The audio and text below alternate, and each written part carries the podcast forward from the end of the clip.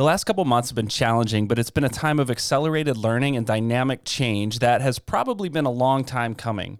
And there's a lot we could talk about, but today on the podcast, I want to share what quarantine has taught us about youth ministry. Let's get into it. Get up, get up.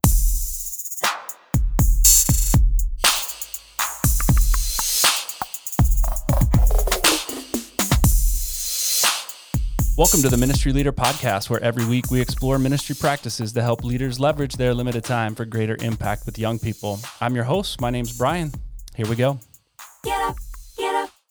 So the strangeness of the year continues as some schools and sports activities and extracurriculars and some businesses are beginning to reopen, even while others are closing down again. Masks are being required in some states, in some counties. Maybe they are where you are, maybe not. But the strangeness of this year just continues. And so we're not obviously in the clear yet. And that means we have to continue to adjust and adapt our efforts and our youth ministry practices in the world that we live in. So today, I want to share just a few things that we've learned about youth ministry through quarantine. So, you know, we've spent some time at the front end of this quarantine COVID-19 situation that we've been dealing with and just kind of talking about what we're learning as we go, how things are shifting, how things are changing. We documented some of the changes we were experiencing at the time. And so now as we begin to re-engage, we're just looking back and trying to figure out what have we learned and how can it help us move forward. So these statements that I'm going to make today, some of the observations that I've made may not be true about you or where you serve, but I do believe them to be generally true based on trends in youth ministry that I've observed in the last 4 months or so and conversations that I've been a part of with leaders in youth ministry across the country. So let's jump right into it. So the first thing that we've learned about youth ministry during this time of quarantine is that in-person, face-to-face ministry is still super valuable. Now, that's not a major lesson, but that's something that we've always known. But in the absence of the face-to-face, in-person kind of ministry that we're used to doing, we've recognized the value of it, maybe even higher than we had placed on it prior to this time of quarantine. So what I mean by that is that maybe we got a little lax. Like we depended on some of our programming, we depended on some of our, relationships with kids that we knew really well, and we've leaned into those, and maybe have neglected the relationships we could have been building when we had opportunities to be in person and face to face with students. So the value of that has just increased, I believe, in the absence of it. So as we begin to reengage, let's not neglect the opportunities that we do have to engage face to face in person with young people. These in-person relationships really allow us to be close enough to model and trusted enough to challenge. And I know we've talked about that a number of times on this podcast, but those are things that are hard to do from a distance. They're hard to do via social media, and they're hard to do in a digital space. So continue to push into the value of in-person, face-to-face relationships. Now, the second thing that I've observed and I think we've learned about youth ministry is that we've relied heavily on our programming to be the catalyst for building relationships. Now, let me just state that I do believe programs are valuable. I'm not discounting the need for programs. I'm not discounting the need for the big Sunday night youth group or the Monday night campus life club or whatever it is that you do. There's still value in that, and it's still a catalyst for further relationships. I would argue that we can't stop with the programs. Programs are valuable in the sense that they get leaders in the space that gets them connected with young people to further that relationship beyond the programming. So what I mean by that is this, that in a time when our programming was stripped from us, we saw a decline in general of engagement from both leaders and students. Now, obviously, there were extenuating circumstances that made it difficult and prevented much of this from happening. And this statement is not an indictment of any leaders or students specifically. It's more just an observation of how our ministries are set up. We've not had to think beyond those methods because they were at least moderately successful, right? So our programs have allowed us to build relationships from there, but in the absence of the ability to have in-person programming, our relationships we began to see suffer. Again, programs are good, but relationships must go beyond that. So the third thing that we've learned about youth ministry during this time of quarantine is that we have some really gifted and talented leaders serving on our teams. Now, this is both student, young leaders, and adult leaders who have not been empowered well.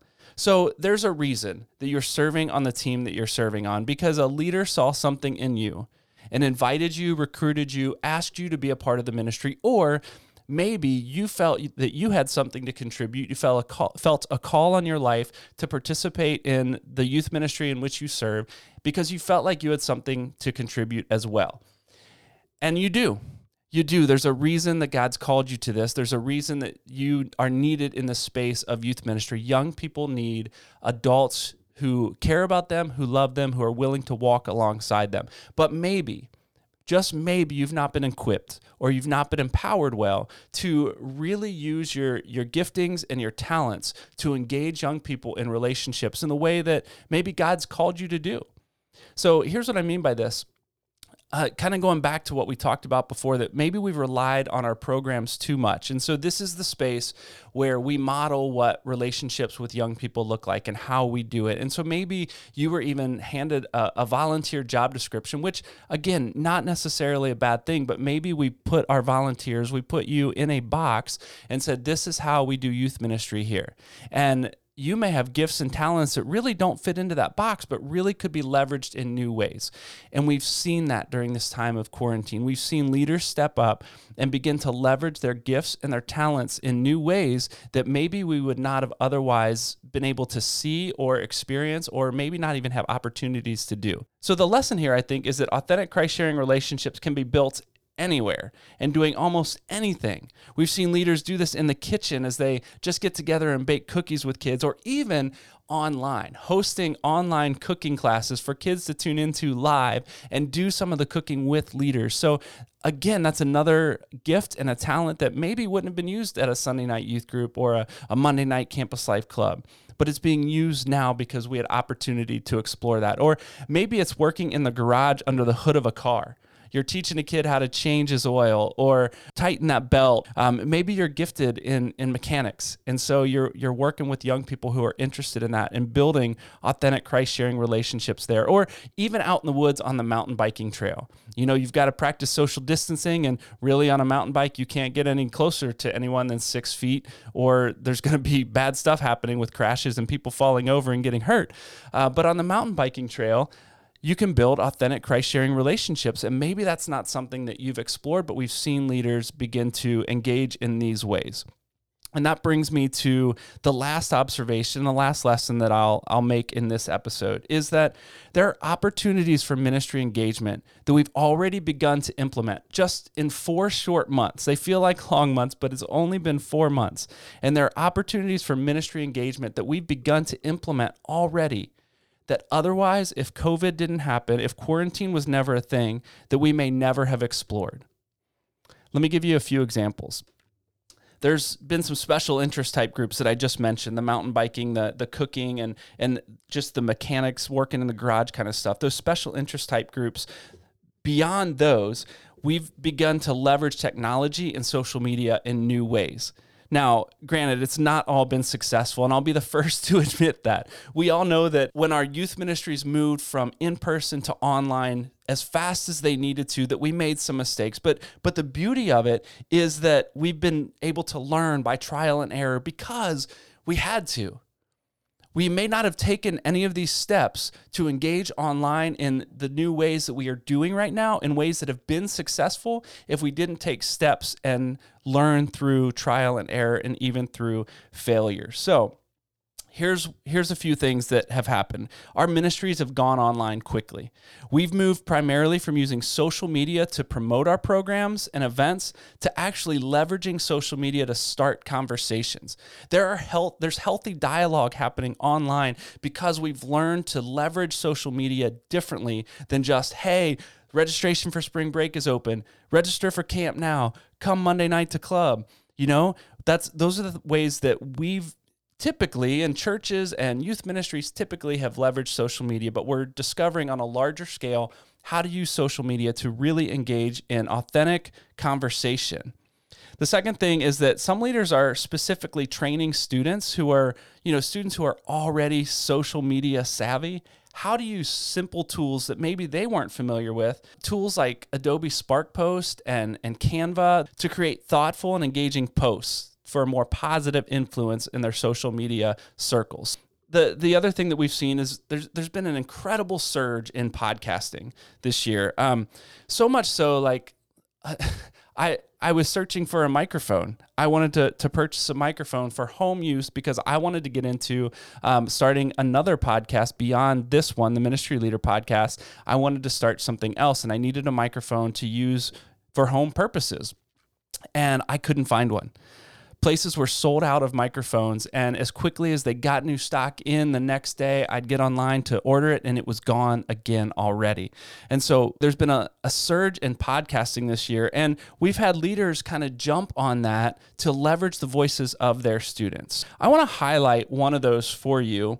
Is there's a podcast one of our local leaders has started, and it's called Dear Younger Me, Love Me. I'll post the link to that podcast in the show notes, and I believe you can find it on just about any podcast platform. It's something that's gaining some traction here locally, and maybe a resource that you can use. So here's what it is. The show's set up for recent high school graduates and alumni of this particular ministry to share their stories and to offer advice to their younger selves. So it's set up in a way that they're being interviewed, but it's like they're writing a letter. If you could write a letter to your younger self, what would it be? What would you include? What do you wish you knew then that you know now?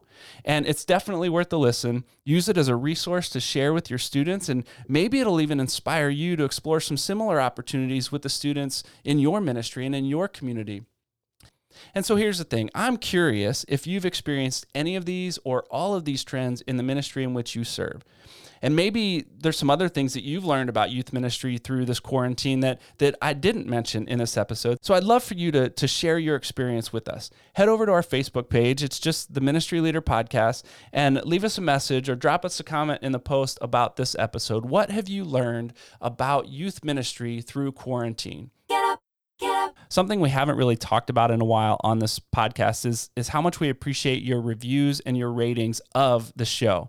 We've continued to trend upward, which has been exciting, with more people finding value in this content. And if that's you, if you found this podcast helpful and relevant to your ministry with young people, please let us know that by sharing a review and rating our podcast on whatever platform you're listening on right now. It only takes a second, but your feedback in those areas will help boost the visibility of this podcast for others who are looking for just such a resource. So thanks in advance for those reviews and those ratings. Have a great week, everybody. Tune in next Monday for the next episode of the Ministry Leader Podcast. Get up, get up.